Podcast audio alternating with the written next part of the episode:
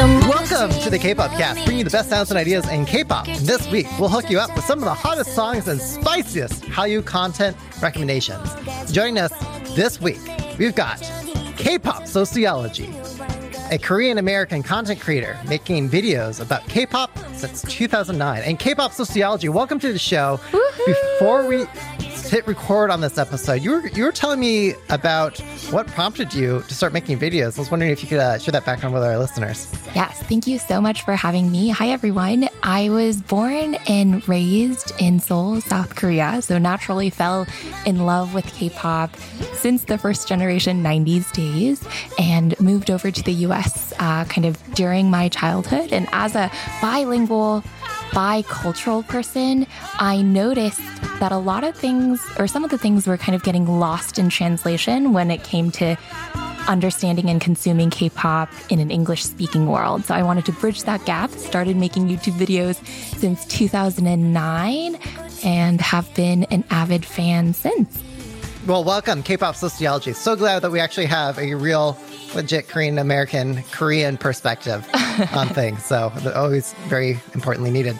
And not just that, but the fact that you have been into K-pop since 2009 or before, right? So like you have a very long history with it. So yes, that's the cool part. First idol was BoA, and the first ever CD I ever owned was her 2002 album, Number One. Nice. Yeah, BoA is an entry for many. And up next, we've got Virginia Duan, a.k.a. the thirstiest sugar stan in the world, Mandarin Mama. So welcome, Virginia, to the show. I think listeners should be familiar with you by now, right? Yeah. To their detriment, probably. But yes. No. And I'm DJ Peter Lowe, the guy who started this podcast, been around forever, K-pop DJ. Okay, well, before we dive into K-pop hit replays and Hallyu content recommendations and things, don't forget to join the Slack where you can participate, chat with other listeners. I saw a few of our listeners were actually meeting up in person without us at concerts and stuff. So, yeah, you can build a community there. And you can also sign up for hard-hitting editorials in your email inbox. So we've got a newsletter. And both those things you can sign up for. Links to both of them will be in the episode description of this episode. And now, our hit replays.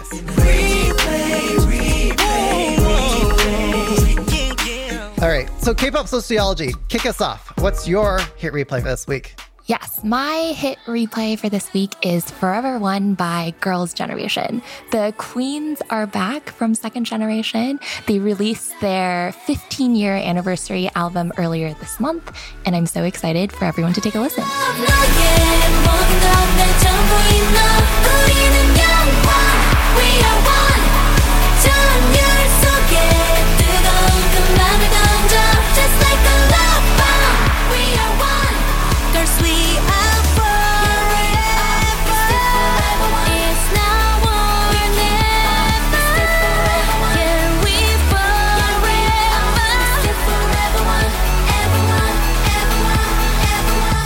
Anybody who might not be familiar, Girls' Generation basically ruled the world. They were probably one of the most iconic girl groups of second generation K-pop from the 2000 era.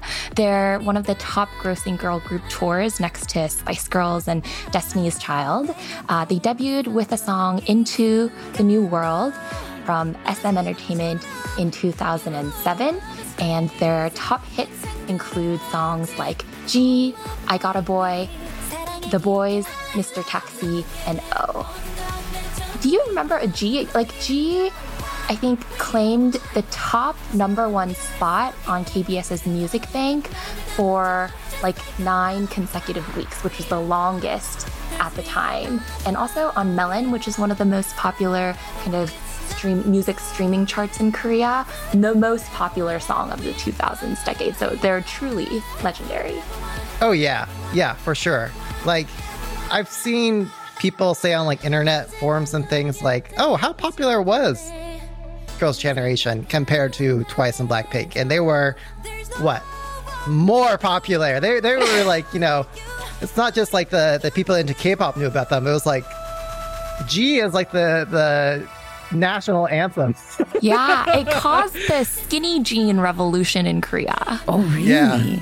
A lot of people wore those colorful skinny jeans in, you know, bright blue, bright yellow, pink. That was very popular in 2009, 2010. And I think G was the first K-pop music video to reach 10 million views on YouTube. And keep in mind, YouTube was, you know, relatively new in 2009. Oh, yeah. Yeah. So huge, groundbreaking. I mean, I even heard of them because one of my friends was a huge stan. And I used to make fun of him for traveling all these places to go see them in concert. And I'm like, what are you doing, you old man, watching these people? And now I am that old woman traveling to see BTS in concert. So I'm like, well, karma's fun. He was an early adopter. I think one other important thing to note is that they debuted as a 9-member group. So OT9. Taeyeon, Sunny, Tiffany, Hyoyeon, Yuri, Suyoung, Yuna, Seoyeon, and Jessica actually left in 2014. Oh. I'm not sure how much to go into that. There's a lot of stuff there, but I'll just leave it as that. The 8 girls, even though they're part of different entertainment companies, some of them have left SM Entertainment, and some of them even transitioned into acting careers, have actually come back for this 15-year anniversary. So I guess just kind of transitioning into why I think this is a good hit replay is, you know, I feel like Girls' Generation is paving the way for older K-pop groups and their reunions.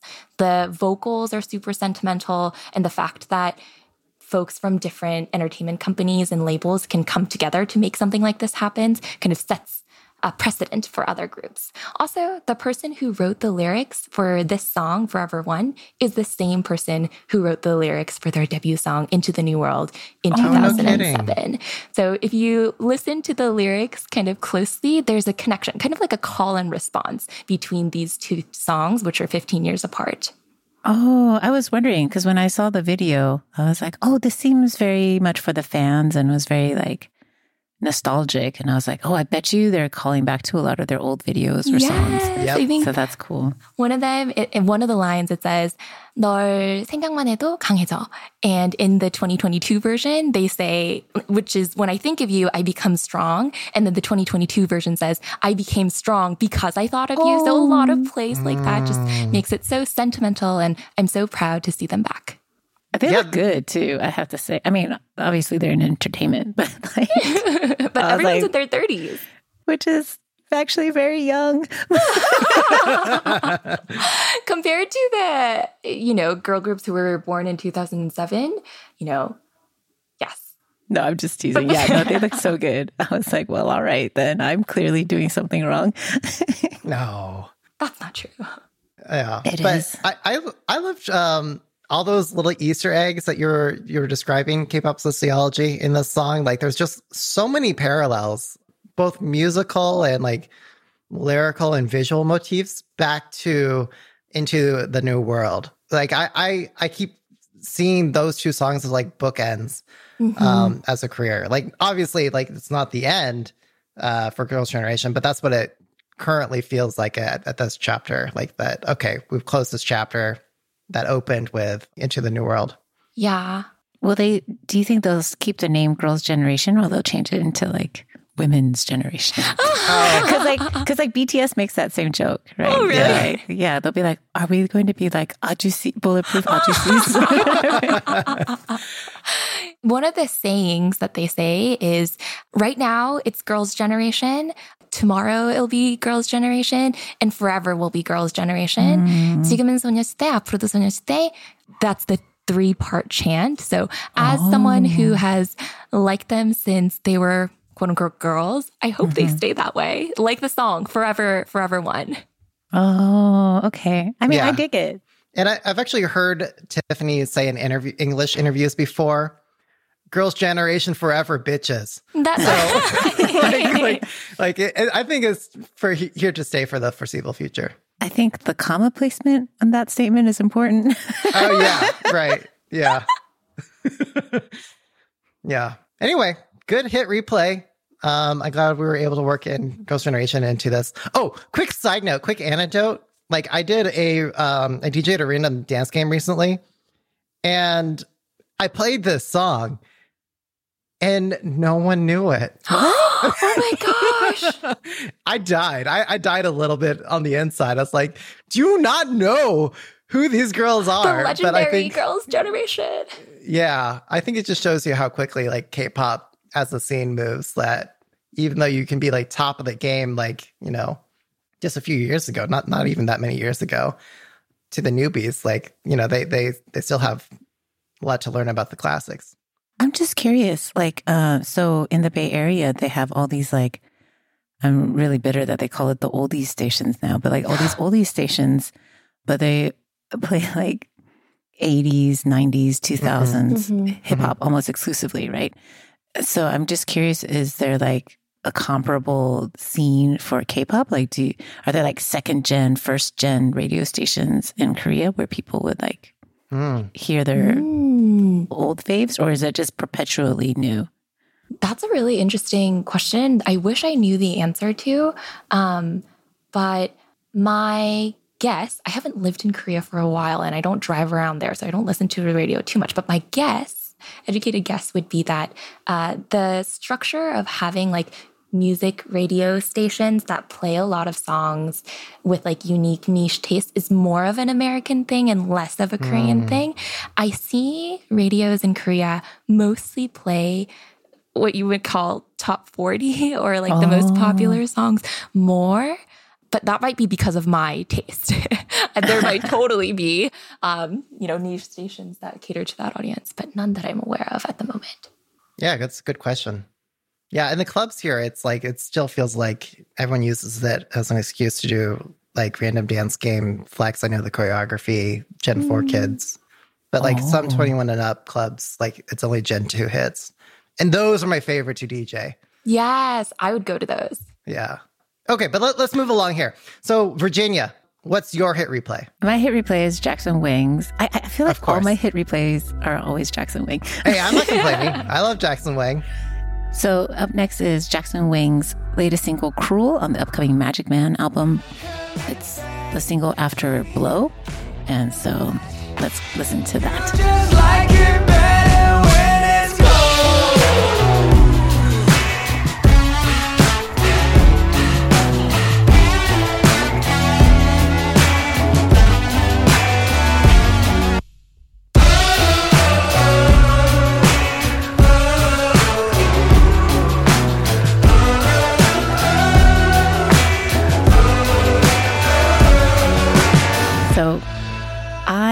Jackson Wang.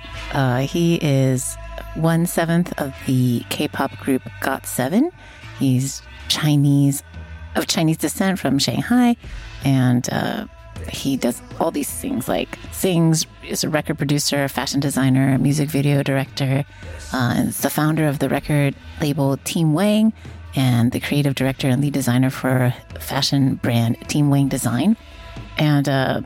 I don't think he ever takes a break. You forgot Olympic fencer, right? Well, that's right. He wasn't technically an Olympic fencer. Okay, sure, but that level. He was competing at that level. Yeah, and he pretty much was either going to go into the Junior Olympics and continue that route, but then I think it was a JYP scout came to his school in Hong Kong, and so he's just like, well, I guess I'll try that. And so he did. And I just love him so very, very, very much. And it's probably because I'm also Chinese or Taiwanese, and he is. And so there's another level of relating. But the song is like a rock twist on like hip hop and R&B. It kind of sounds like a hip hop version of Arctic Monkeys' Do I Want to Know? Because that's the same vibe.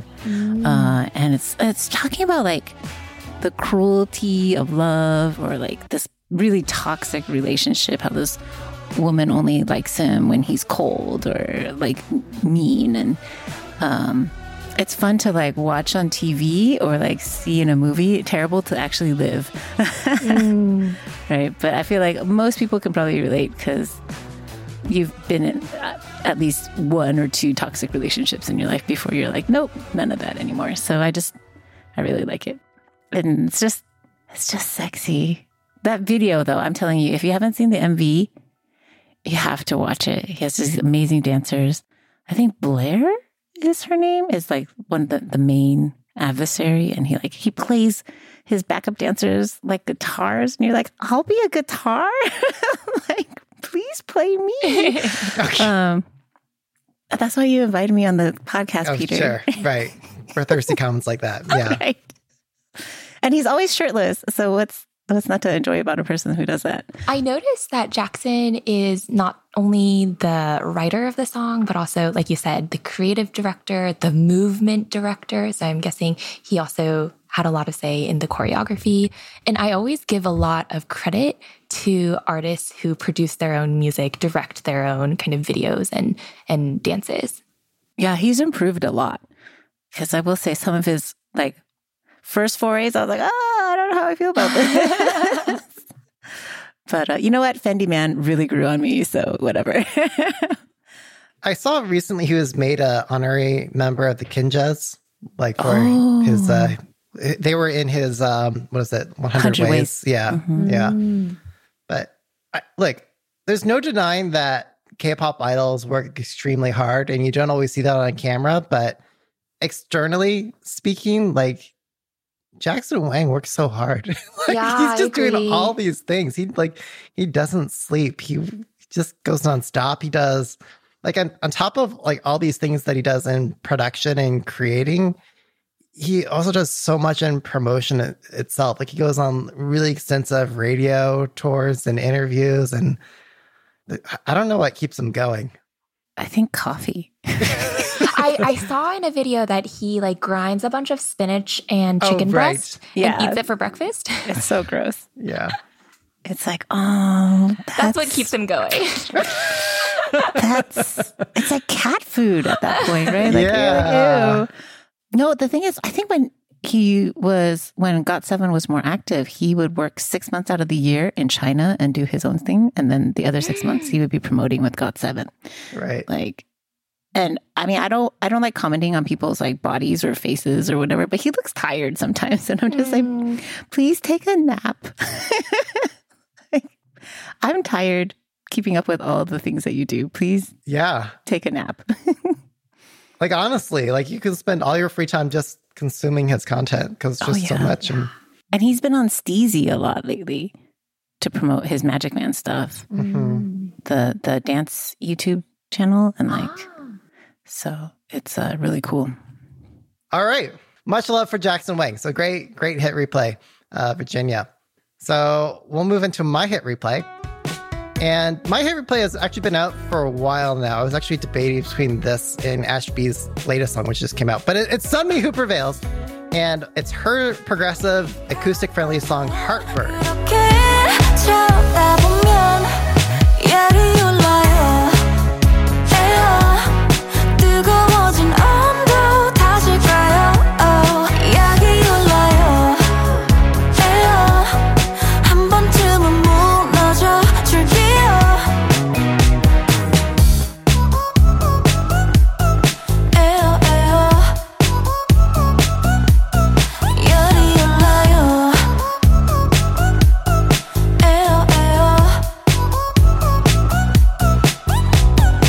So in case you didn't know, the Sunmi, or K-pop Sociology, what's the proper pronunciation? Sunmi. Sunmi.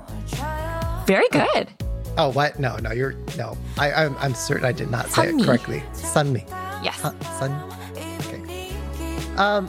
She's been around since the Wonder Girls. That's right. Way back when. OG Wonder Girls with Hyuna. It's always fun to see Hyuna and Sunmi together, on stages, because they've got a history together. Mm-hmm. Hyuna with Dawn? Yeah, that Hyuna. Yeah. Hyuna was for the briefest of moments in the Wonder Girls. Yeah, with Sunmi. And Sunmi actually wasn't in the Wonder Girls consistently. She was there from the debut in 2007, I think. Yes. And then she dropped out while they were promoting in the US in 2010. So she was there for the first three most active, kind of popular years when Irony, Tell Me, So Hot, and Nobody came out. And then she dropped out. A new member named Herim came in. And then she went back in. Other members switched out. A lot more kind of member swaps. But yes, she debuted in 2007 with Hyuna. That's right. And so she had a few like solo songs at JYP while she was still there. Full Moon, that was the JYP and Brave Brothers. That's right. Song. And 24 Hours. These were both more sultry oriented songs. And then in 2015, oh no, excuse me. And then in 2017, she left JYP and she joined Make Us Entertainment, now known as Abyss Company. And she released her song Gashina, which is like ultimate all-time banger bop. Like it's one of my favorite songs of all time. But anyway, so moving on to Heartburn, I think it kind of goes along the same theme and vibe that we've actually seen from all of her songs since Gashina, which is to say it's a theme around being the misunderstood woman. Mm. Like, you know, it's always about being quirky or different. And Heartburn, I think if I understand the lyrics and the concept correctly, it's probably based off of like some like Greek myth or something, but like, or based off of sunlight or time itself. And so she has all these lovers, but she outages them all. So yeah, she's there. She wants to engage love, but she's misunderstood by her lovers. Yeah. So anyway, I just like it just because like one, like it's a, you know, thought-provoking song. I love the continued theme of the misunderstood woman, but also it's like, you know, pinky out fancy. I can play this at grown-up parties and people won't think it's a K-pop song. Oh, I mean, shame on her lovers, really. Yeah. The acoustic guitar and the bass I really like in this song. And Sunmi plays the bass, and there's a cover where she actually played the bass of this song, which I really like. Wow. Yeah, the live acoustic version where she plays the bass is good. I think I prefer the studio version a little bit more. But yeah, like as you call out, she learned to play the bass from the Wonder Girls comeback, Why So Lonely? Or was it before that? I can't remember, but it was around that time that they all learned how to play instruments. And they did reggae because reggae is easy to play. Is it? Easier, like, you know, acoustically to play. But you have to do like a vibe. Like if you can't get the vibe, you know what I mean? Yeah. I really liked Why So Lonely. What was it? The keyboard, the guitar, the bass, and the drums. I think those were the four instruments. Yeah. So while we're on the topic of Sunmi, let me actually just move up in the outline here. I'd love to plug that I've been in touch with K Events, and she's going on tour right now. So I'm going to also drop in the episode description a link where you can buy tickets, catch her live. She's someone who I've wanted to see live for the longest. Oh, she can be in the Bay Area? Yeah, yes. Yeah. She'll be in San Francisco on September 12th, 13th, I think. God dang. A Thursday. My husband has gotten Tuesday on my case for spending too much on K-pop. And I was like, then make more money. He didn't appreciate that. Okay. Well, if you really want to go, Virginia, I can hook you up. Yeah. No, we can make it a team fun outing thing. My wife and I are going. Okay, we're getting babysitters for the kids. So, nice. Yeah. Well, I don't want to like cock-block a date. Jeez. No, I don't think it's going to come to that. I think you're good. So, anyway, okay. So that's it for my hit replay. Up next, we've got the sellout hit replay. The hit replay we're going to plug because we're just adding it for the SEO. The sellout. No, call it the people's hit replay. That's right. The people's hit replay. Okay. Sellout hit replay. Well, maybe being a little too honest there. So it's Blackpink and their song Pink Venom.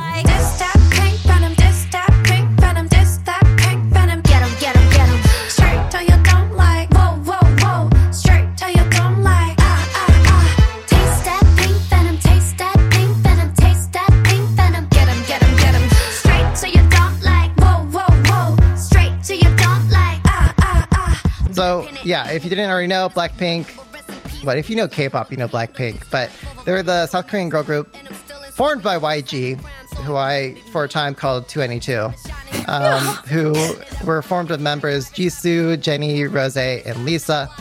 They debuted in 2016 with their dual title launch debut of Whistle and Boombayah.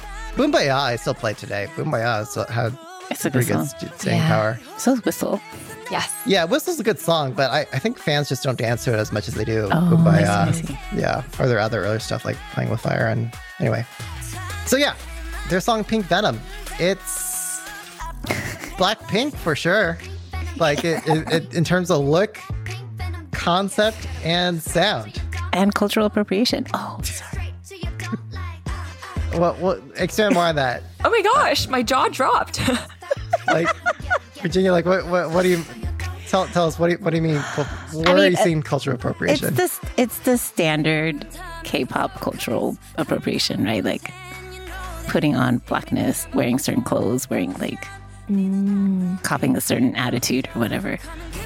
Like the point dance in the song, where they're the hand behind the back.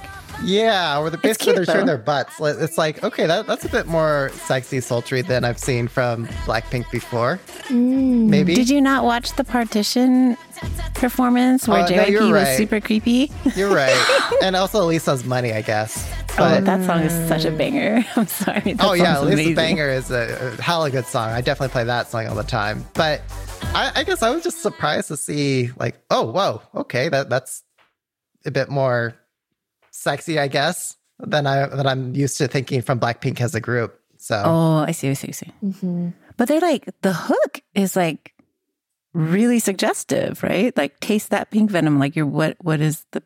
Is this a? You know? You're like, no, I don't know. Like, I'll be naive and dumb, but I really don't know what you mean. what? Why are we making me say this? It's like, are we? Is this like? Are they talking about oral sex? Like, what is going on? What is the pink venom? I don't understand. But I feel like I derailed this conversation. I'm so sorry. But like, in general, I really like the open. Like the open is like, yes, me too. Yeah, like the I feel like the classical instrument often, that they've got. In the beginning. And then I really like the Blackpink, the chanting, which they repeat at the end, right? I really liked it. And then I feel like the rap parts were good. And then like the weird bridges that they stuck in because they had to show off vocals, I guess. And then I'm like, what is going on? And then it goes to the hook, which is really catchy, which I didn't like what they did to Jennie's voice. You know, like when she's rapping or when she's singing? No, when she goes, taste that pink venom. But like they infantilized her voice a lot. Yeah, you know? Very different from when she's rapping. I love her voice, like her deeper voice when she's rapping. Same. But, yeah. And so I really like the hook, but just the way they processed her voice or directed her to like deliver that line is sort of like, but I'll go with it because I see where they're going with it, but like, and then it goes back to that weird, like singing part, and then it goes back to like being a banger. So it's like a very confusing song to me, but it grows on you. I did not like it when I first heard it. Yeah, I was in the similar camp of like, the first time I heard it, I was like, okay, like as I said at the beginning here, like this is Blackpink's formula again. They're like limited discography, but.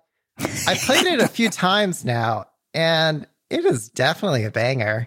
Like, I really like it. Like, in fact, we've got a local Bay Area K-pop Facebook group.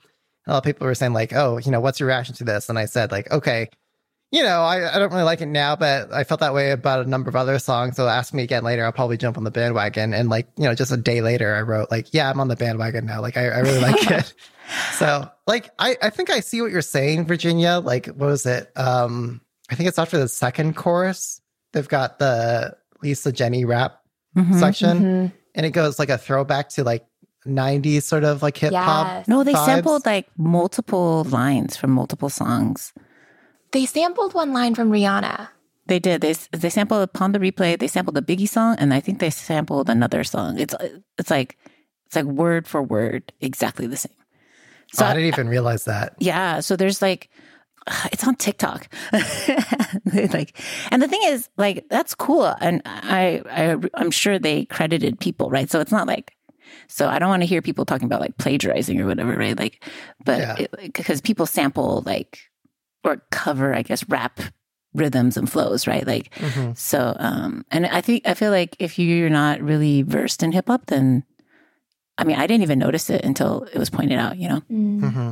So I did really like the rap parts, and I feel like they stitch those parts well together, I think. Mm-hmm. I agree with your earlier point too, Virginia, about the beginning. They play a traditional Korean instrument called kumgo. I think it's Jisoo or Jenny. I think it's Jisoo in the beginning who's playing that. It has the four strings and creates like a nice like Korean influenced sound. I was hoping to see more of that kind of throughout the song, but it kind of disappeared after the first 10 seconds. Yeah. Like, is it orientalizing to say, like, I want the very Korean things? I mean, they're Korean, though. So it's, well, three of them are. That's true. But, like, as a Westerner, just to be like, I want to see, like, so Koreanness, you know, and like, K-pop music. I don't know. Because, like, I mean, that's the honest sentiment I have. Like, I would just love to see the things that, like, you know, hey, this is our heritage. Yeah, this I don't is think who it's we orientalizing. Are. Yeah. Because it's like, it's why people like Dang, right? Or like, what was that One Us song? Is it One Us that they have? Oh, yeah. Lit. Right? Like, and they're all in the humbucks. And then like, it's just, it's not orientalizing because they're reclaiming it, right? And they're reinterpreting it into their own culture. And who is to say that modernness has to be Western, so to speak, right? And like, why should they have to superimpose whiteness onto, or like, or not even whiteness, because arguably R&B hip hop is black music that was appropriated by white people and then imported, right? So yeah, I think it's just changing the music to fit your heritage, right? That's what makes it cool. Versus like the dun dun dun dun dun dun. Oh, sure, right. Like, that's different. Well, that's a cliche, you know, in itself. Yeah, the Western one, I should say. But yeah, sonically, it follows the Teddy Park, To Anyone, Blackpink, Big Bang, YG formula, where you've got a verse that tends to be in like a different instrumental vibe from the chorus. Yeah. And you go back and forth between that for the first two choruses. I think what's different with this is that they've got that throwback vibe for the rap sequence after the second chorus. And then after the bridge, we've got Jisoo, aka Park Bom, doing the bridge. Then you go into the third YG party chorus, where it's just like reinventing the chorus. And it's like, you know, they add lots of layers onto it. They maybe extend it by like, you know, 16 more beats or something. A little dance break. Yeah, a dance break. Exactly. Yeah. And I don't know, like, if it ain't broke, like, I guess you can keep running with it. But to me, that was just something that stood out to me with the song. It's like, oh, okay, we did it again. Like Teddy strikes again. Yeah. It's so funny that you said it's the YG formula, because I guess I don't listen to enough YG music to know. It reminded me of like SM, because SM smashes all those like genres together. And I really actually like the SM sound. So it's cool that you said that, because before I was just like, oh, I guess YG is copying SM style, but it's not the case at all. So that's cool. Well, I feel like for SM Entertainment, lately they've been on the trend of Wonderful Treasure Find, aka WTF, in their sound, because like it makes you go like, what the hell did I just listen to? And then you like listen to it again, like Sticker, aespa songs. Illusion by aespa. I was like, oh, at first, but I'm in love now. Yeah. Like, so, I really like aespa. But aespa's really popular now. Like, they are killing it. Are they? Yeah. Oh, yeah. Like, at least from my DJ perspective, like, aespa is requested. Everyone knows the choreography they dance to. Like, yeah. aespa is really killing it. So I think that's the formula or the experiment that SM is going with right now. Just a lot of like, where the hell are we going sound. Isn't it called like noisy music? Isn't that what they call it? Oh, like, my God. You're going to get me on my like soapbox and old man, get off my lawn vibe again. But just to go off on that really quickly, kids nowadays aren't using the term noise music correctly. Like, oh, they're not? Sorry. No. Like noise music, like in its truest sense, like I hate, like, I guess in the English language, if you use it enough, that becomes its meaning. Like people misuse the term or word literally enough. And then it when they really mean like figuratively or something different. But that now like literally means how people have misused it. Anyway, it's its own antonym. Yeah, mm-hmm. Unironically. But with noise music, it was originally for like atonal avant-garde, like, you know, not even time signature, like, you know, sounds, aka noise. Got it. And it was very experimental stuff, right? Like, you know, let me break through this norm and like the physics of music and like the human like paradigm of like, you know, music composition to do something different. But when kids use the term noise music nowadays, they just mean banger. It's like, oh, it goes hard. Oh, really? Yeah. And like, that's how like us DJs refer to it. Like, okay, a banger is like a song that's going to like, it's going to have a bass heavy drop. It's going to have something that, you know, people go crazy to as soon as that drop hits. That's a banger. A banger are the songs that are like, you know, the top 20 songs on the top 40 chart that people dance to, that you play between 11:30 and 12:30 at night. Mm-hmm. Yeah. Sorry.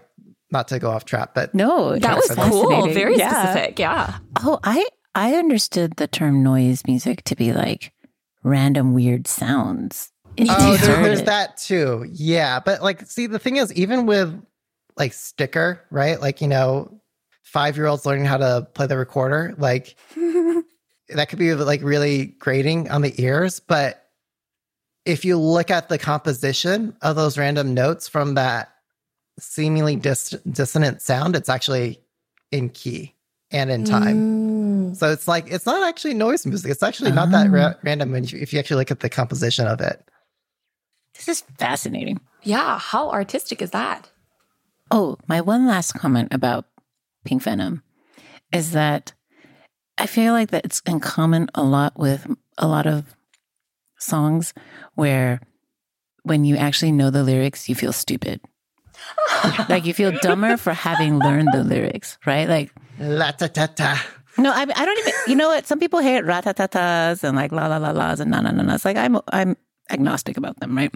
But the actual like English parts are the Korean lyrics. Well, apparently, K-pop sociology you'll have to like verify, but like apparently like the Korean lyrics don't make sense. The English lyrics for sure don't make sense. There's not much going on. Yeah. Like, so like, and combined together, it's just like gibberish combined with more gibberish. And like, I'm just really sick of songs where you just declare how badass you are, but like you have nothing in your lyrics or like no discography substance to back it up. Yeah. Right. Like, and this is no shade to Blackpink as like a group or whatever, because they obviously can only make what they're given. Right. Like that's not their fault. But like everything is like, oh, we're so badass. Don't hate us because we're bad. And we're so awesome. And da da da. And it's like, if you have to say that often, it's not true. You know what I mean? I guess. But like, isn't all like hip hop rap music like that? Sure. But it's particularly noticeable when there's a dearth of other music. You know? Okay. You know, but mostly it's, and I don't even mind that because that's the whole girl crush vibe, right? Like that's the thing, like, oh, we're cool. And you look at them and the way they're presented, you're like, yeah, that'd be cool if I could be that cool, right? Or like that badass. It's just that the lyrics are so stupid. Straight to your dome. Like, whoa, whoa, whoa. Oh my God. Straight to your dome. Like, ha ha ha. And I hate myself for knowing it. This is a pre-release, and the full album will come out on September 16th. So there will be like a formal title track, which I hope has a little bit more lyrics, a little bit more flow. I assume the vibe will be different from this. I mean, how many tracks are on this album? Like 5? I don't know. Plus the instrumental, plus the remix. Oh my gosh. So the longest album they've ever dropped, right? Like... Yeah. Honestly, it works though. Like, I think from a commercial point of view, it's working for them. From a fan point of view, it's working for them. Like, We waited 2 years almost for this. Oh, really? Yeah. I mean, look, though, like, isn't that the thing nowadays, though, to not drop full albums, right? Like, the thing is now just to drop a bunch of singles and string them along, and then finally you have enough singles, and then you make an album, and then that album is automatically platinum because you've already sold all these singles, right? Mm-hmm. Isn't that, like, the Sam Smith method? I guess, yeah. Makes sense to me. I'll buy it. But, like, if I could just, like, reset the conversation on Blackpink real quick. As we've said on the show before, like, there's no hiding that Blackpink and many other K-pop artists are wearing hip-hop as an aesthetic. I think especially the case here, right? Mm-hmm. But if I can just appreciate it for what it is, like acknowledging that these lyrics are nonsensical. But, you know, it makes me feel good. It makes me feel empowered. And I like the jam. I like the vibes. I like the energy. Then, you know, what's to stop you? Like, I fully support people who feel that way. Like, I feel that way about a lot of other Western Top 40 songs. Like, look at any, like, Black Eyed Peas song. Oh, I hate Black Eyed Peas. I'm sorry. So, like, you know, I'm not hating on anyone who likes this song. And again, I myself count myself in that camp of people who acknowledge that this is campy, kitschy, stupid, but, like, I love it for what it is. Well, that's the thing, right? Like, when I do K-pop reaction videos, people are like, because I totally panned the Benny Blanco collab. My friend called it the musical equivalent of a pity fuck. And, or just the sellout for the fandom, really. I mean, it's basically Maroon 5's Sugar, right? Like, oh, yeah, right. With a really mediocre rap by Snoop Dogg. So, like, it's, I mean, I feel like I have no leg to stand on because I love Justin Bieber's Yummy, which is like legitimately the worst song of 2020. That's yet, so popular. And yet it's so catchy. Like, I feel like those lyrics are probably stupider than Pink Venom, right? So, like, I hate gatekeeping people from music, right? Like, oh, that's not real music, or that's not real hip hop. That's not real K-pop or whatever. And at the same time, like, I recognize it's not that serious, but at the same time, it is serious, right? Because it reflects culture and it reflects the zeitgeist, right? And so, therefore, we should examine it. So, like, it can be both things, right? Like, you can critically, like, kind of what K-pop Sociology does on her YouTube channel, right? Like, she critically examines these things and, like, these issues in K-pop. And you're like, okay, is it that really that serious? And you're like, but it is kind of serious, right? So, I feel like it can be both. So I don't want to hear people going like, oh, just let it be. It's just pop. It's not so serious. And that's true. It is not that serious. And we can demand better, right? Like, you can enjoy it, but also recognize it could be elevated. Yes, it's not either or. Yeah. Okay. Well, with that being said, let's move the show along. So moving on to our how you doing, our how you thing, or just content or hot issue or K-pop news that you wanted to discuss. Let's hand it over to K-pop Sociology. So how you doing, K-pop Sociology? What in the how you world would you like to talk about or share? Yes, I would like to talk about Street Man Fighter, which episode 1 started airing this week. And for those who might not be familiar, Street Man Fighter, or SMF, is a dance crew competition program aired by Mnet. There are 8 kind of male dance crews who battle it out for the number 1 prize.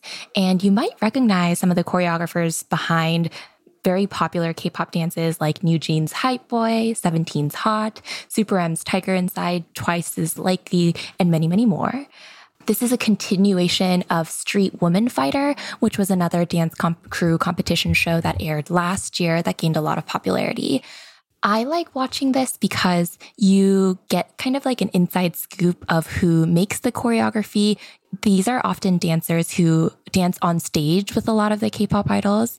And there's a little bit of a competition between those who create choreography for more like commercial uses versus more underground kind of hip-hop scene away from the commercial world. Anyway, interesting kind of rivalry there.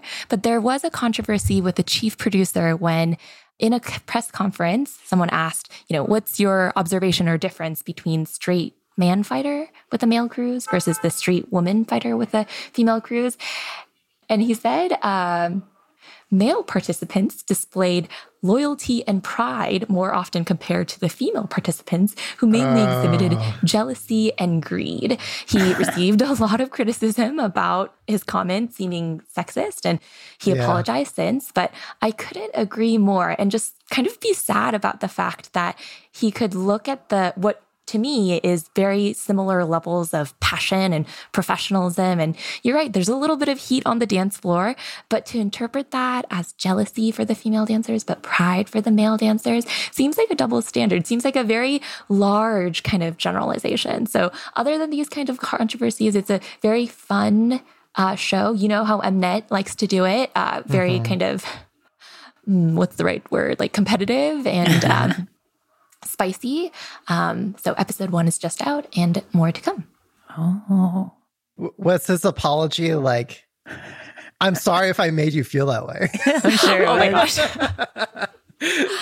I think he said something along the lines of like, the spirit of Street Man Fighter is to like promote like growth and like expansion of the dance scene, not to like shame on each other, and like my statements did not reflect that. So there was more than just like, oh, I'm sorry, but it wasn't. These apologies are kind of hard because, you know, like he like writes it on Twitter and a bunch of people replies to it, but maybe like a 5 out of 10 apology. Like forced apologies always suck, right? Yeah. Like you even if it's like the best apology in the world, and I'm not saying this one was, like. Yeah. There's no actual winning it, right? So. But I do like that fans or just people on the internet called him out and then he responded. Mm-hmm. I think it's important to call out things for what they are and hopefully no more sexist comments. Do you think it's reflective of the environment in Korea at the moment, the political environment where like feminism is like a huge... no, or like, you know what? We're probably getting into like completely off-topic territory. But maybe for next time. I'll stop us. Sorry, Peter. No, I really want to hear K-pop Sociology's answer to that. Like, I think maybe you can give us like the brief description, and then we dive more in future episode. But like, I really want to hear what you have to. Yeah, you think of that. I think the word sexism and feminism are being used way more in the last 2 to 3 years than in the past, I don't know, 15 like years combined in Korea. So like naming, identifying, demanding, those are all, I think, positive, progressive ideals. But I also see a lot of extremism in saying like, oh, if you're labeled as a feminist, then you're also ABC, all these kind of stereotypes. So we're, I think, in an early kind of phase where feminism and talking about sexism is becoming a little bit more normalized, but still a lot of progress to make. So I think the comment itself is reflective of some of the sexism actually going on, but the apology and the demand of the apology afterwards is also reflective of people having terminology to call things out in public. That's really cool.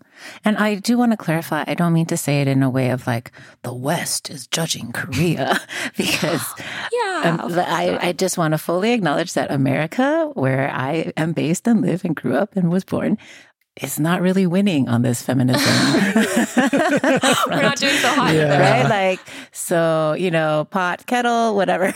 I'm just, So I just want to make that clear. This is not a slam of sorts. Okay, well, let's move on. So, Virginia, your turn. How you doing? What's your how you content thing? Well, I'm recently obsessed with this. I guess is it a group, a platform, Bombing Tiger? And I've heard of their name before, possibly because it's, you know, in reference to Tiger Bomb. But I never really looked up their music or whatever until I found out this week that RM of BTS is featuring on a track called Sexy Nukim, I think, which translates to like sexy feeling. And I have lots of feelings about RM on a track called Sexy Feeling. I'm really actually a little bit upset about it. And then the preview I heard was like this deep booming bass. And you're just like, well, shit. All right, then. I guess it's good. I'm already pregnant. So I looked up a bunch of their like songs. The group describes themselves as like a multinational alternative K-pop band. And they rap in like Korean, English, Spanish, like all sorts of stuff. And they're all like, several of them, I think, are third culture kids, you know, and like have, and it's just, they're really, they don't have a ton of tracks. I think there's 5 on Spotify. I'm sure if I looked harder, I would find like features, because it's like a 9-member crew, and it includes like film producers, like video concept people, and like, so it's not just music and production, but it's also, it's like a whole kind of package thing. And they're just really, really good. I feel like their description is pretty accurate, like multinational, stateless, alternative K-pop.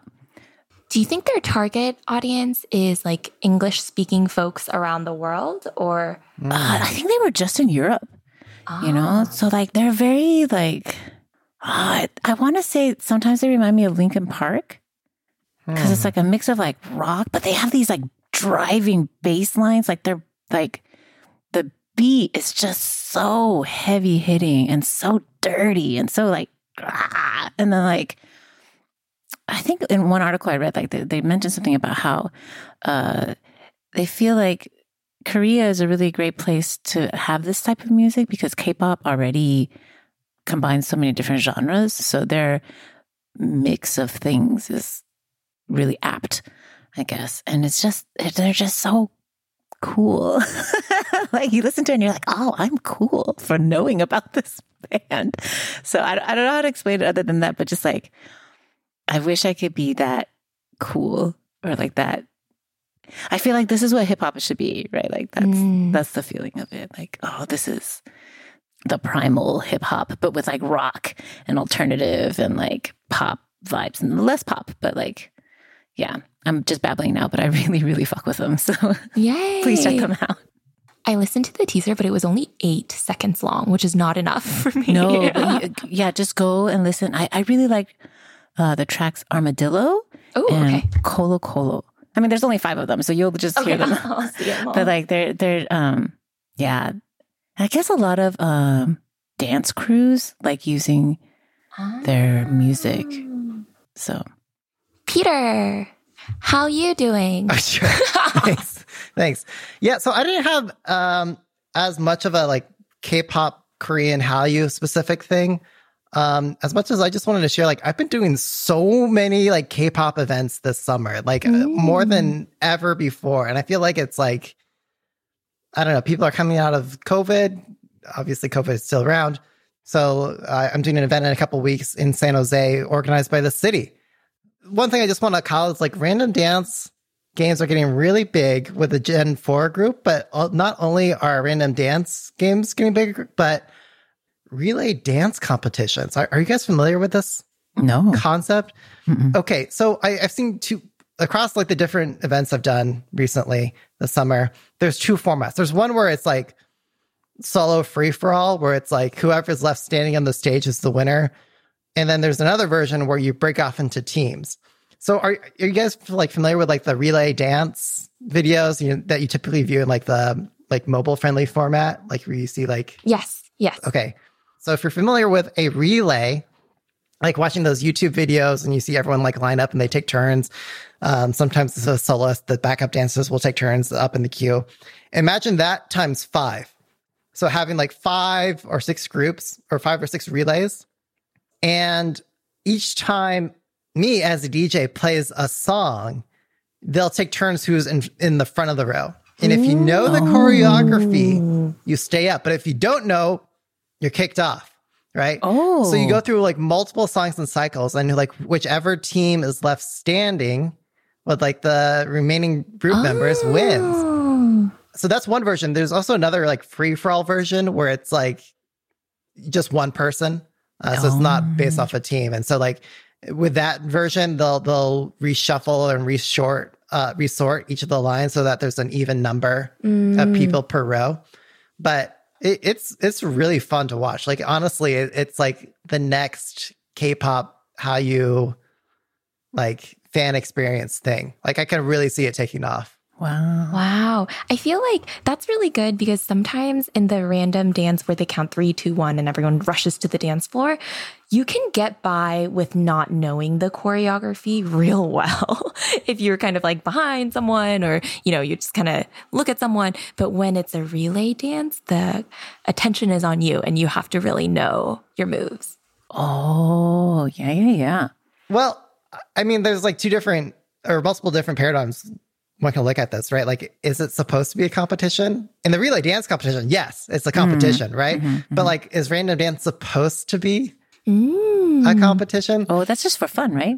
Right. That's been my opinion anyway. But I think what I've been hearing from a lot of the different like dance teams and K-pop dancers I socialize with, they describe it as, especially with like the Gen 4 kids, like the newbies, it's all about flexing and being seen. It's all about, annoying. Let me get like a good spot in front of the camera to really show I know my stuff. Is it because people can parlay that into, is it because of social media, they can parlay that into like a career? Like a spotlight fandom? Know. Maybe. Because one of my friend's kids was at K-Con this weekend, and she was one of the girls chosen to dance for Luna. Oh, yeah, that's right. I heard about that at K-Con, right? Yeah, she was one of them, and she was amazing. And I was like, holy shit. Yeah, maybe, possibly. Like, I've got issue with just the scene lately, like the Gen 4. Sorry, I like keep like referring to the Gen 4 like K-pop fandom as like... yeah, for real though. But like the kids these days... It's all about knowing the choreography and showing that you know the choreography rather than dancing to the music and having a good time, whether you know the choreography or not. And that's the biggest difference I've seen between doing like Gen 2, 21 and up events versus like all ages events. It's like, for one, Gen 2 events, they'll actually buy alcohol.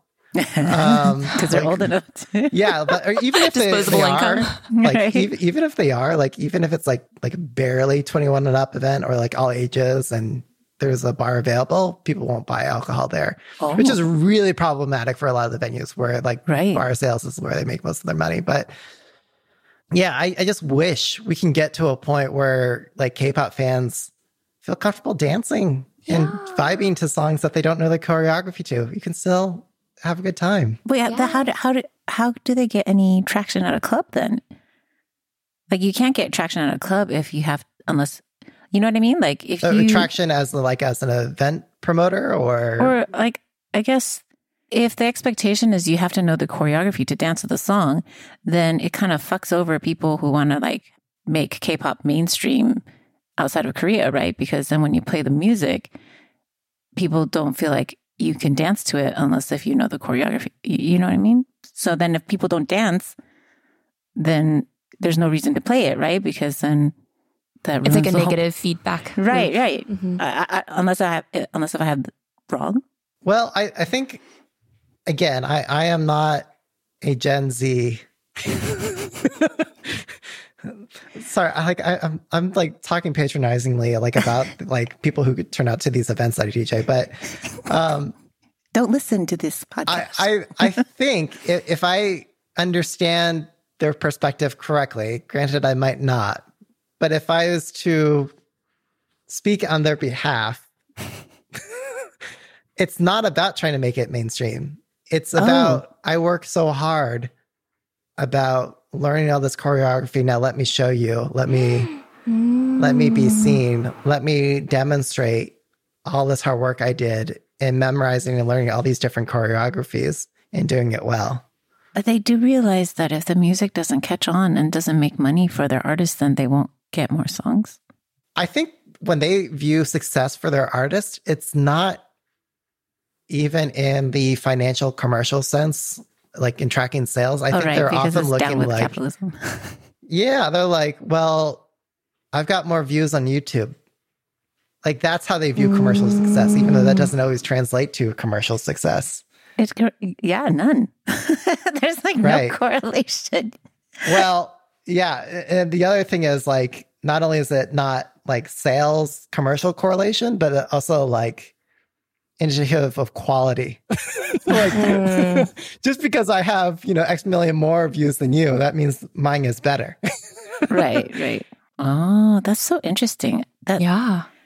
So Daebak or not, rapid fire. So in this section, I'll name a thing, and then we can each go around saying whether we're Daebak or not on that thing. What if we don't know anything about it? I can maybe give you a little bit of background. Okay. I mean, I haven't heard it, the Ives sampling.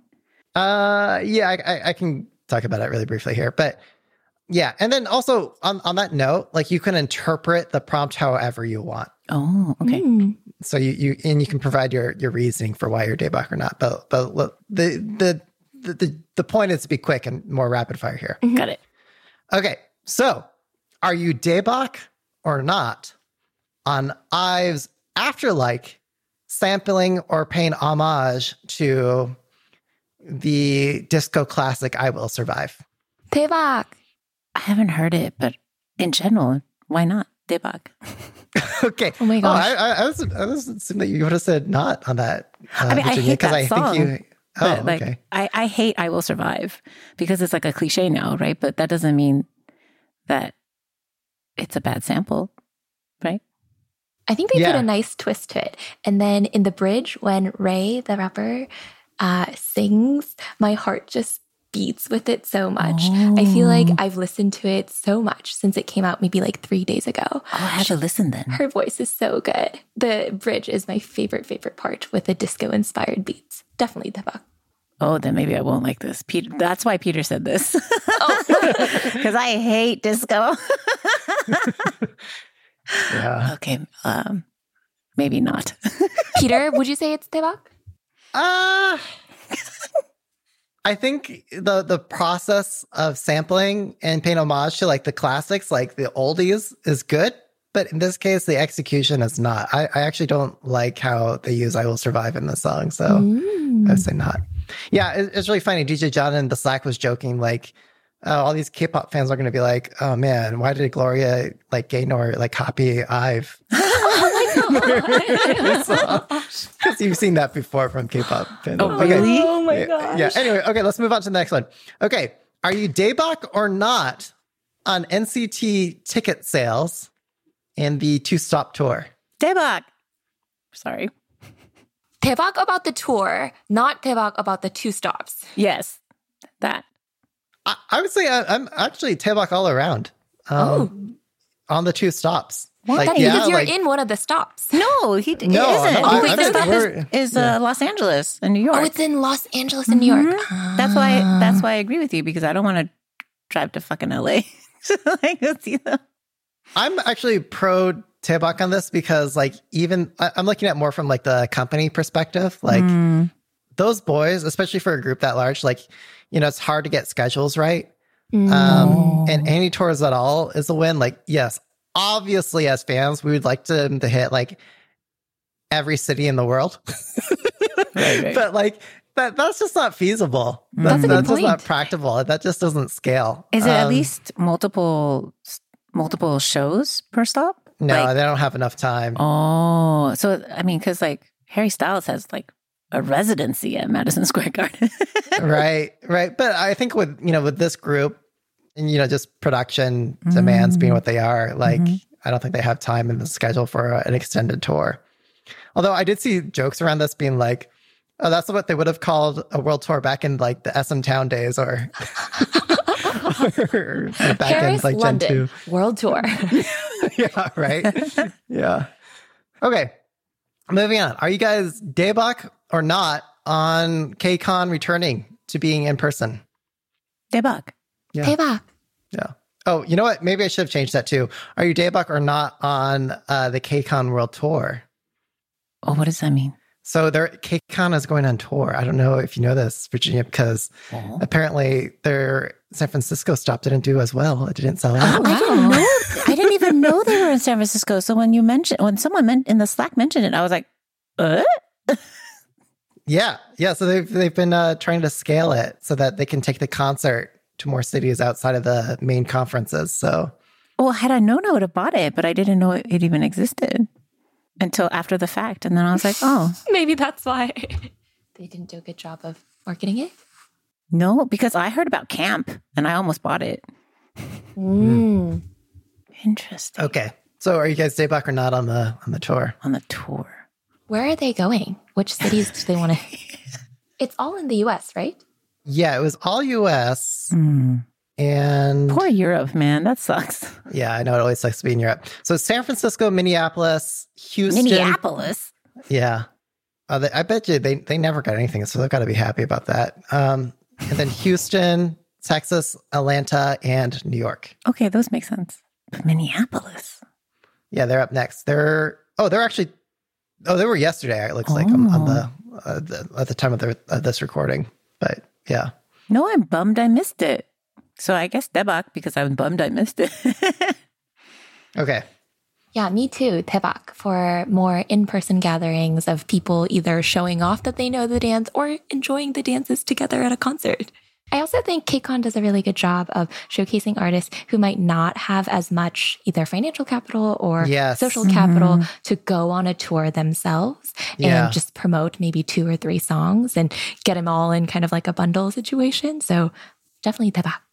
Yeah, that's a really good point. Yeah. And it's definitely value for a person who just likes a bunch of groups, right? Mm-hmm, mm-hmm. Multi-stands. Yeah, especially here in the US, there's so many multi-stands, multi-fans. Okay. Are you guys Daebak or not on the Big Titty Committee merch? Daebak! I bought some to wear, ironically. I actually had to look this one up.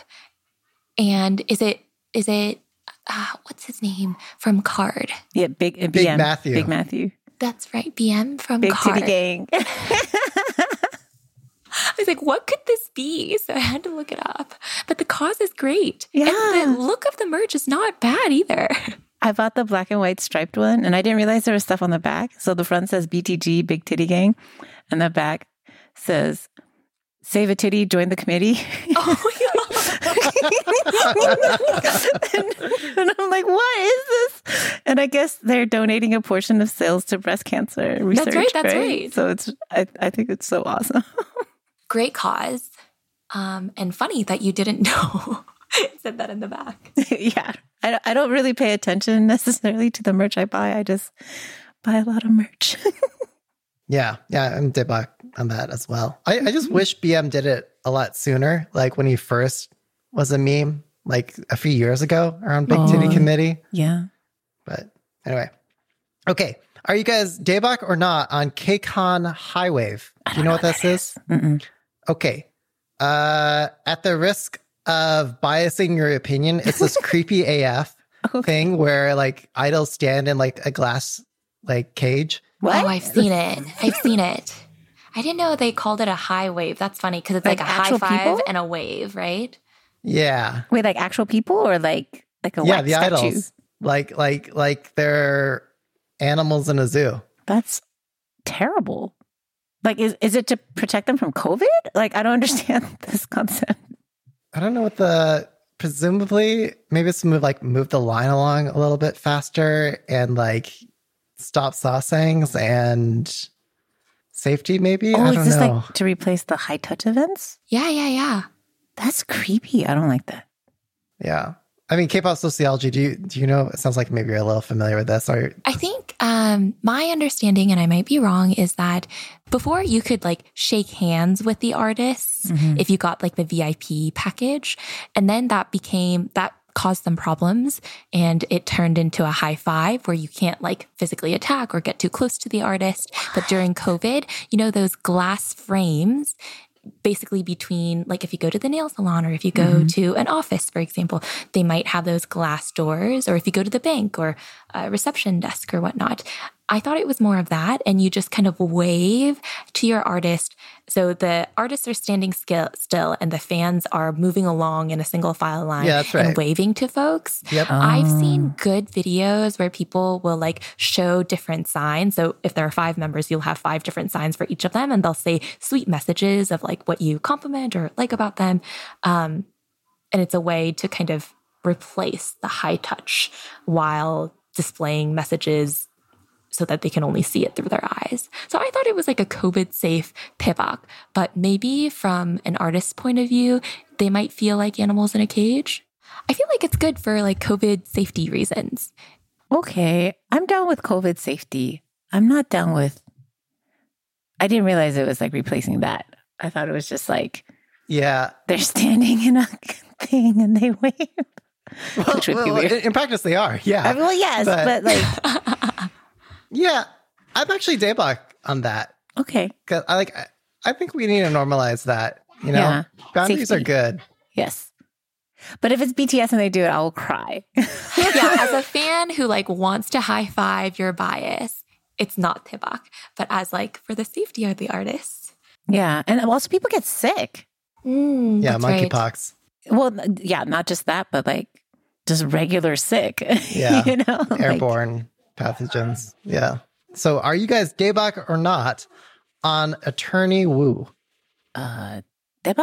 Ooh to the young to the ooh. Dong to the good to the rami. Daebak. The greeting is so popular on social media, and I think it's so cute. It's so cute. I hope I didn't butcher the pronunciation. No, you did well. You did great. K-pop sociology is like so like supportive and endearing. Where it's like we horribly mispronounced something. Right? She's like, good job. Like, no, I'll say it. I'll say it if it's mispronounced. Okay. I should be that gracious to people when they like butcher Chinese. And instead I'm just like, no. I'm learning Mandarin right now. Oh, are you? Oh, yes. Very exciting. So hard. But dude, Korean's hard. I don't know what you're talking about. Extraordinary Attorney Woo, I think, is a very popular K-drama in Korea. I'm currently watching it only on episode like 6 or something. But the main character is on the autism spectrum, but she went to the top law school and works as an attorney, encounters various cases. And I think it like highlights a lot of stereotypes, unfortunately, that society has about people who are on the spectrum. Very touching, but also really funny and cute at the same time. Yeah. I'm just Daebak on it just for the cute little thing you guys said at the top. So, all right. Are you guys Daebak or not on Twice's Talk That Talk? Who's going to say it first? I mean, I feel like it's very Twice. Yeah, it's a song.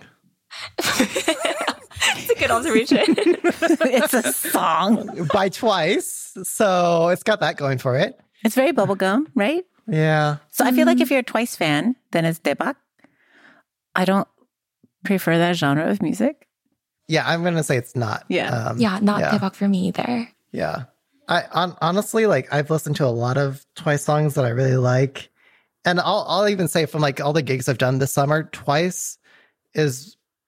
like hands down the most danced to group. Like everyone knows Twice songs. Like it gets the most number of people on the floor. Mm-hmm. It is the number one most like requested song group, more than BTS, like more than anything else. But I have to say Talk That Talk was like the least creative work I've ever seen from them today. Oh, wow. Wow. All the way going back to Ooh-Ah. Like, honestly, like Ooh-Ah was good. Yeah. Oh, maybe not. Maybe Peter disagrees, and that's okay. Well, it was, I think, a sign of how old they were. Like, you know, the members at that time. But like Talk That Talk, like, you know, they're older now, so they're trying to be more, I think the costuming is maybe a little bit more grown up. I just didn't like the cheap, trashy lingerie part. Mm-hmm. I didn't understand it. The other parts are fine. Yeah. I also think this is the first song with all 9 members after they renewed their contract with JYP. Yep. So I had big expectations on kind of launching like a chapter 2 or like a next phase of their career. But I didn't get that strong impression. Wasn't it marketed also sexier? Right? Wasn't it like everyone saying like, oh, yeah, like, oh, all their outfits are so sexy and like... And so I was expecting that when I watched it, and I was like, this is the same that they do. Yeah, it felt very safe territory for them. And because they're Twice, it's going to do well. I mean, sometimes you just need to make money. Yeah. So not Daebak. But like I felt the same way about Fancy, and then Fancy blew up. Yeah. And now I play it all the time, and I feel good about Fancy. So like, you know, I reserve the right to be like wrong and change my mind on that later. But like right now, it's not Daebak. But okay, changing gears. Are you guys Daebak or not on Mark Twan's Far Away? Fun fact, he has the same last name as I do. He just spells it the Taiwanese way and mine's the pinyin way. Oh. Yeah, same last name. So I feel like I want to support him, but I feel it's just like a normal pop song, right? Like, but he drops the F-bomb in it. He does. Every hook he does, yeah. It's a pretty hook. It's a pretty chorus. But I already forgot what it sounds like. So I think that means not. Me too. I think it might grow on me later, but in the first few plays, I would say not Taebak for my personal taste. Yeah, I don't know if I was the target audience for this one. But yeah, similar not. I think, if you're going to break the mold and legacy of where you came from, you still need to succeed in whatever new format they're going for. And just because it's a new format for you doesn't give you an excuse to say, like, it's okay that it's, like, not, top caliber stuff. But, okay. I do feel like it's on par with how I feel about GOT7 music in general, though. Oh, really? And apologies to the... Is it the Agassiz? Yeah. Like, I feel like I like GOT7's personalities more than I like their music in general. Like, I like about... 40 to 50% of their songs. And then the other half time, I'm like, But Jackson Wang, though. Like, everything he's done since I've really loved. More so than GOT7. Yes. Okay, moving us along. Last Daebak or not. Are you Daebak or not on Apaki, if I'm saying that correctly? K-pop Sociology, how do you pronounce this? The Korean pronunciation is apoki, but that's not a Korean word, so I think epoki is probably the English pronunciation. Apoki is the Korean pronunciation. Okay. Is it an acronym? I don't think so. I think it's like ki, I think is used often to refer to something digital, I think. Like Pokemon? Right. Maybe, I don't know. Yeah, that would be my guess. Yeah, no, there's definitely that connection there. Anyway, Epoki. Anyway, its song, West Swing, featuring E40 from the Hyphy Bay area. I know, I'm so embarrassed for him. Or to put it another way, as Michaela put it in our Slack, does cultural misappropriation for Korean anthropomorphic bunny idols apply? Like, are Korean anthropomorphic bunny idols held to the same misappropriation standards? Is it an actual bunny, though? I thought it was like a person with the bunny ears. It's got I think it refers to herself as a bunny, no? Yeah. It's just weird. I'm a little speechless on this one. I'm not sure. Yeah, I'm going to go not on that, even though it's got E40. The E40 line, the E40 verse was okay until he called out Apoki. Yeah. And you're like, that was weird. It's like, what universe on my end where like E40 is in this like virtual K-pop idol thing? It's so weird. He's a person, you know what I mean? Like, in the thing, there's her and then there's him and the merge of those two worlds. I don't know. It was just really confusing. I didn't understand what I was looking at, and I didn't understand if I'm supposed to be offended or like confused. Like, it made me uncomfortable, and I did not enjoy sitting in that discomfort for the 3 minutes that it was. But if I had just heard the song, I probably would have liked it. Okay. Mm-hmm. It was the video. Okay, it's got that going for it. Right? Like, I feel like the song itself is not objectionable. Okay, that's good. But the video, that was weird. I mean, look, it's... I don't know the bunny's full background, but she's got... braids, and she's got the what do you call it, like the bandana tied up on your head, and it's like a very and the chains and the big hoop earrings. I don't know, there's something about it that just makes me feel like that was heavily appropriated. And it's further confusing because I know it's a, I guess it's a animal, but it's shaped like a person. Like, is she Korean? Yeah, is she Korean? Is she white? Does race not exist for bunnies? Is it like virtual bunnies, right? Is it like an anime situation where people are like, whoa, you know? So like, I don't. It just, yeah, I'm just more like, I think we all feel weird and off about it. Yeah, but like that's all to say. Like, if there's a different way I should be looking at it, like I'm all ears. Bunny ears, you're all bunny ears. Yeah, sure, all that, all those things. But right now, I'm not feeling good about this. Yeah, not Teba. Yeah, not. Okay, well that concludes Teba yes. or Not in this long episode. It's time to promote your things. So let's go K-pop sociology first. Yes, my name is K-pop Sociology. I make videos, mainly on YouTube, but on other channels too. So if you look up K-pop Sociology on YouTube, I should be the first one to come up. Please give it a listen and subscribe. Yes. And Virginia? I guess just follow me on socials. I'm occasionally funny, and mostly I just scream about how I want Sugar to marry me. But I'm the Mandarin Mama on Twitter and Instagram. And I'm at DJ Peter Lowe. Don't forget you can follow all of us at The K-Popcast on Twitter. Just in terms of things to promote, check out the Sunmi tour. We've got a link to that in the episode description. And I've got 2 upcoming gigs maybe I'll plug. So I think this episode should come out the day before my gig at SAC Anime. Oh. We're doing lots of K-pop, EDM, hip-hop stuff. Yeah, that's a place where I'll play.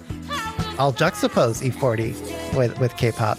And then we've got another one up on I think it's September 15th in San Jose, out in the park in front of the San Jose Museum of Art. So if you're in the Bay Area, come on out. It's a free event, 7 to 9 p.m. Okay. So that concludes the episode. And don't forget to make sure you subscribe, rate, review, subscribe, all those things. And we've got a K-Con episode next week. I know Michaela covered the show, so that should be the next episode. So stay tuned for that. And thanks, guys, for joining in. Thank you, everyone. Thank you for having us.